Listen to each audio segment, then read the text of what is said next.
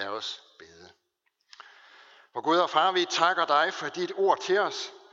Tak fordi vi må samles her i dit hus for at høre det.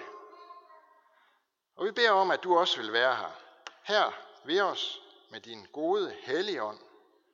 Og være her for at gøre dit ord levende for os, sådan så vi må kunne høre det og tage imod det. Amen. Det er det hellige evangelium, skriver evangelisten Matthæus.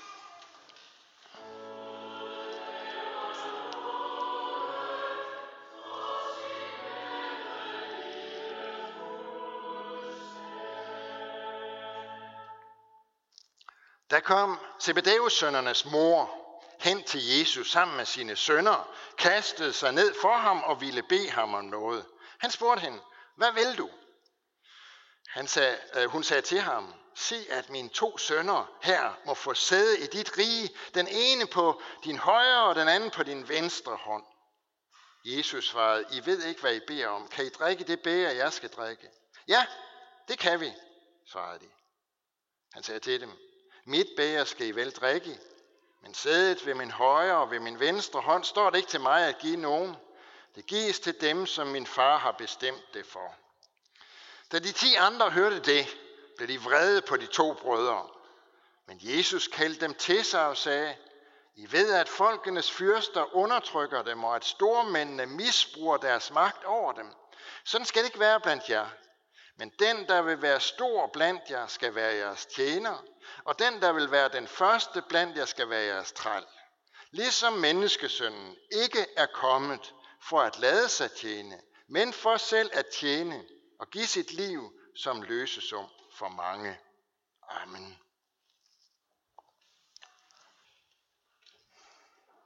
Vi kender sikkert alle sammen det her med, at øh, man står i kø for at komme i biografen, eller for at komme ind og se en fodboldkamp, eller måske er det bare ved kassen i ABC, eller ved McDonald's, eller hvor det nu er.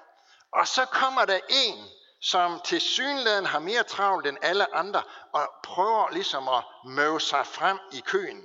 Og det er jo ikke sådan, fordi det ligefrem er, er rundsave på, på albuerne, så alle andre bare bliver skubbet til side. Men det er alligevel en, som prøver sådan med lidt ufine metoder at snyde sig foran i køen. Sådan en person kan man blive rigtig, rigtig, rigtig træt af.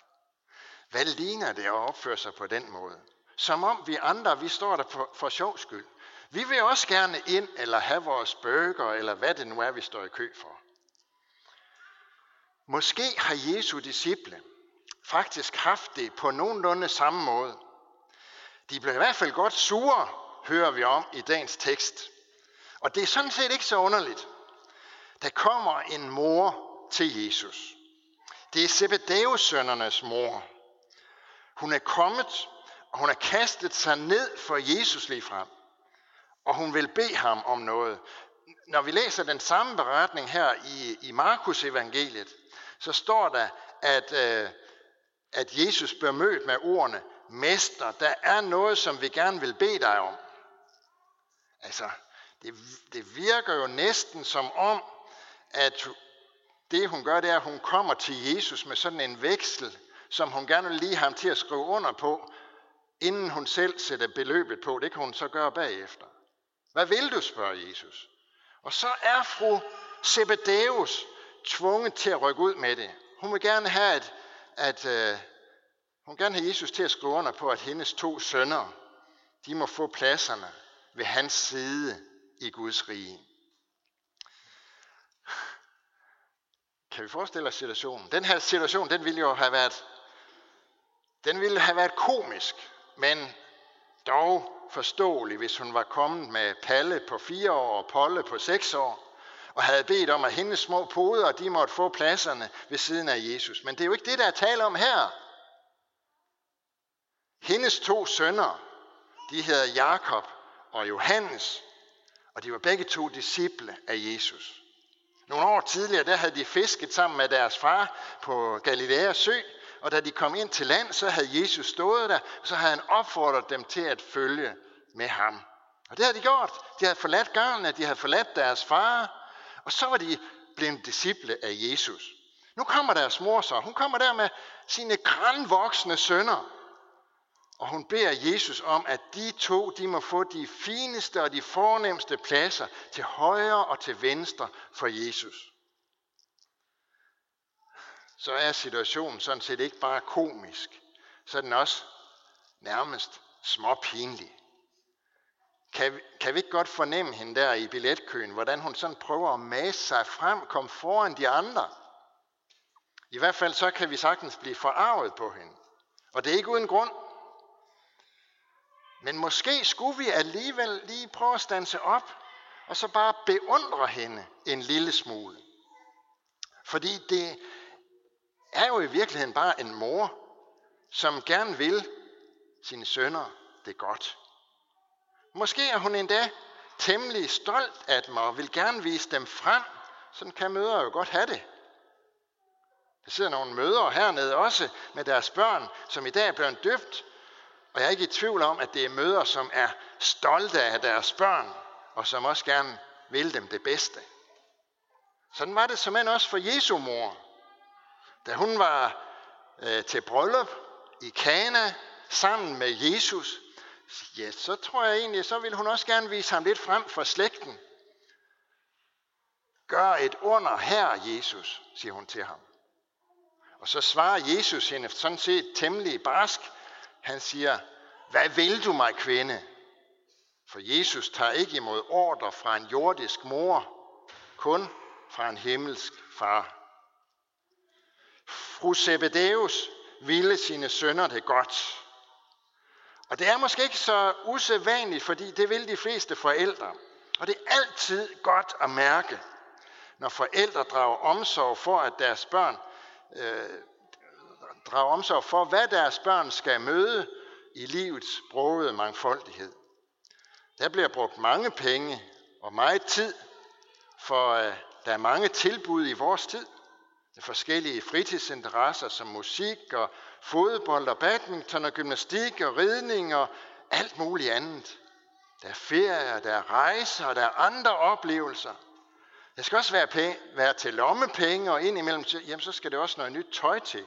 Og det er jo fint og godt det hele, det er udtryk for, hvordan forældre tager vare på deres børn, og vil dem det godt, når der bliver offret tid og penge på alle de her gode ting og aktiviteter. Det som alle vi forældre, både dem med små børn og os, som har lidt større børn, det som alle vi forældre skylder fru Zebedeus en stor tak for, det er imidlertid, at hun minder os om, hvordan vi gør det allerbedste for vores børn. Nemlig ved at bringe dem hen til Jesus. Og det er ikke alene gjort ved en gang at have båret dem ind i en kirke og lade dem døbe i faderens og søndens og helligåndens navn. Sådan som det er sket i dag for Elina, Vigo og Clara. Til det hører også, at vi lærer dem og viser dem med vores liv. Også selvom de måske for længst er blevet grænvoksne. Ligesom Zebedeus-sønderne. Viser dem, at der er ikke noget, der er vigtigere for dem i livet, end det at være forbundet med Jesus Kristus i liv og i død. Det var jo derfor, hun stod der, fru Zebedeus. Fordi hun havde forstået, hvor vigtigt det var. Så må vi i den her sammenhæng se lidt stor på, hvor klodset hun kommer afsted, og hvor pinligt det er, at hun prøver at masse sig foran i køen. Jesus, han så nemlig også stort på det. Han faldt ikke om ved at høre hendes bøn, eller slog sig på lårene af grin over hende og sagde til hende, du skal ikke tro, du er noget særligt. Eller dine sønner, altså, skulle de være noget specielt? Nej, lige så stille og roligt, så standser Jesus dem, og så siger han, I ved ikke, hvad I beder om. Mens de andre disciple, de stod rundt omkring, de blev forarvet, de var benhårde i deres kritik, ja, de var lige ved at tilkalde ligestillingsrådet. Så kommer Jesus familien Zebedeus i møde, som om han vil sige til dem og til os, du skal aldrig være bange for at komme frem med din bøn. Om den er nok så kikset og malplaceret, så er der ingen censur på. Du skal barnligt bede i tillid til, at Gud nok skal vide at dreje bønden i den retning, som han ser, at det tjener dig bedst. Aldrig nogensinde skal du frygte at komme til at bede en forkert bøn eller en uklog bøn. Aldrig nogensinde skal det lukke munden på dig. Aldrig skal du være bange for at bede, ske din vilje, eller bede, i dine hænder betror jeg mig. Det var ikke det eneste, Jesus han lærte de to brødre og deres mor den dag. Han begynder at tale om et bæger, han må drikke. Og det er en vemmelig drik. For den handler om, hvordan han skal gennemgå lidelse og smerte, for til sidst at lede døden på et kors. Ikke fordi han var en forbryder eller en plattenslager, men fordi han bar straffen for menneskers synd. Kan I tømme det bæger, spørger han de to brødre. Og uden at ryste på hånden eller i bukserne, så svarer de, ja, det kan vi. Det var ikke lige frem selvtilliden, der fejlede noget. Det, som Jesus spørger dem om, det er, om de er klar til lidelse for hans skyld. Og det bekræfter de altså. Og Jesus, han bekræfter det også, at det skal de faktisk komme til, ved at sige til dem, mit bæger skal I vel drikke. Men sædet ved min højre og ved min venstre hånd står det ikke til mig at give nogen, det gives til dem, som min fader har bestemt det for. Begge de her to brødre kom øh, mange år senere til at betale med livet for deres tro på Jesus, fordi de havde set, at der var ikke noget, der var vigtigere for dem, end at være forbundet med Jesus. På det tidspunkt, der havde de også lært det, som Jesus den her dag giver sig til at undervise dem om, at i Guds rige, der gælder det ikke om at opnå de fine og de ærefulde pladser. I Guds rige, der gælder det ikke om at have rundsave på albuerne og at skubbe sig frem i køen på bekostning af andre. Nej, i Guds rige er den største den, der tjener de andre. Det er det, som Jesus slår fast over for de vel ivrige Zebedeus sønner og deres mor. Han gør klart, at spørgsmålet om pladsen ved Guds riges festmåltid gør de ret i at stille til ham. Fordi selvom det ikke er ham, der står for bordkortene, så er det netop ham, der er sendt for at indbyde til det her måltid. Jesus gør det klart med ordene om, at han er sendt for at tjene og give sit liv som løsesum for mange. En løsesum, det er det, som man betaler for at få fanger fri. Det er det samme ord, som i det gamle testamente bliver oversat med zonepenge. Zonepenge, det var det beløb, der skulle betales for at købe en mand fri, som var skyldig til døden. Det er det, Jesus har gjort. Han har købt os fri, os som var skyldige. Derfor er han vores eneste adgang til at få fællesskab med Gud en historie. Jeg ved ikke, øh, hvor eller hvornår den har fundet sted, men den beretter om en dommer, som i retssalen blev stillet over for sin egen søn. Sønnen havde gjort noget ulovligt, og ud fra sin sans for retfærdighed og ud fra sit kendskab til loven, blev dommeren nødt til at idømme sin søn en bøde, selvom han holdt meget af ham, og det gjorde han så. Men da dommeren så havde afsagt og forkyndt dommen, så lagde han sin dommerkappe og gik ned i salen og betalte bøden for sin søn. Og på den måde, ja, så var han både retfærdig og viste sin kærlighed til sønnen. Om historien nogensinde har fundet sted, eller det bare er et billede, det ved jeg ikke. Men det er sådan set også ligegyldigt.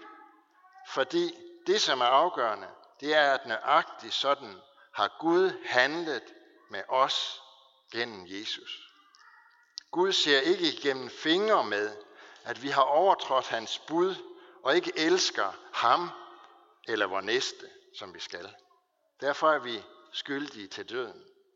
Men Gud har så stor kærlighed til os, at han selv betaler ved at sende sin søn til os og lade ham dø på et kors for at give sit liv som løsesum for mange.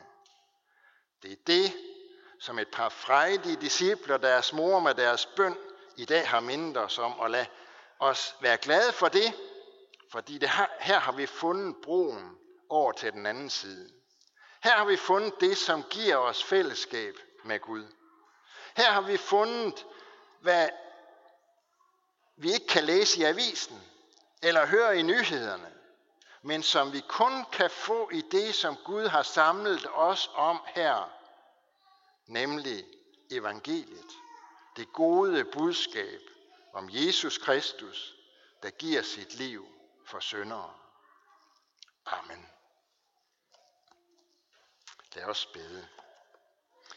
Vi lover og priser og takker dig, vor Gud, Far, Søn og Helligånd. Du som var, er og bliver en sand i Gud, højlovet fra første begyndelse nu og i al evighed. Vi takker dig for dit ord til os, for din kirke på jorden. Vi beder for din menighed her ved Herning Kirke. Lad ordet bære frugt og bevare os i troen på dig og forny os i håbet om dit komme. Vi beder for alle, som har et ansvar inden for vores kirke, for menighedsråd, provst og biskop, led dem og os alle, så vi handler i troskab mod dit ord og vor kirkes bekendelse. Vi beder og kalder den, du der tro tjener og forkynder af dit ord. Og vi beder for alle, der går med dit ord, både her hjemme og det fremmede. Styrk du dem, hold din hånd over dem, og lad deres gerning bære frugt.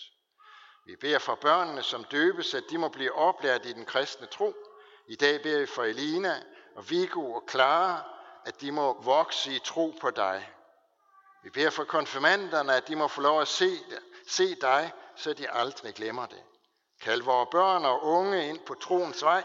Beskærm dem mod alle ødelæggende kræfter. Vi beder for alt sandt, folkeligt og kirkeligt arbejde. Vi beder for det kirkelige børnearbejde. Udrust du lederne og velsign du det. Vi beder for vores hjem, vores kære. Velsign både ægte folk og enlige til at leve efter din vilje og gode orden. Vi beder for alle, der er til at styre vort land, for vores dronning og hele hendes hus, for regering og folketing, for alle, der er betroet ansvar i stat, region og kommune. Led dem, så de forvalter deres ansvar ret. Og vær nær hos de danske soldater, som er udsendt, og alle, som gør tjeneste for fred og retfærdighed i verden. Hjælp og styrk dem i deres gerning. Vær nær hos deres kære, som må bære bekymringens byrde. Vi takker dig for livet, og vi beder dig, lære os at værne om det fra de ufødte børn til de gamle og døende. Og vær nær hos dem, der har mistet en af deres kære. Vi takker for alt, hvad du har givet os gennem de mennesker, som vi selv har mistet. Vi beder os om, at du vil være nær hos alle, som er ensomme, Vær med de syge, de som er i fængsel, de som ikke har noget sted at være. Lær os at kende vort ansvar for dem, der lider nød. Alle disse bønder overgiver vi til dig her, og så takker vi dig, fordi vi ved, at du allerede har hørt vores bøn. Amen.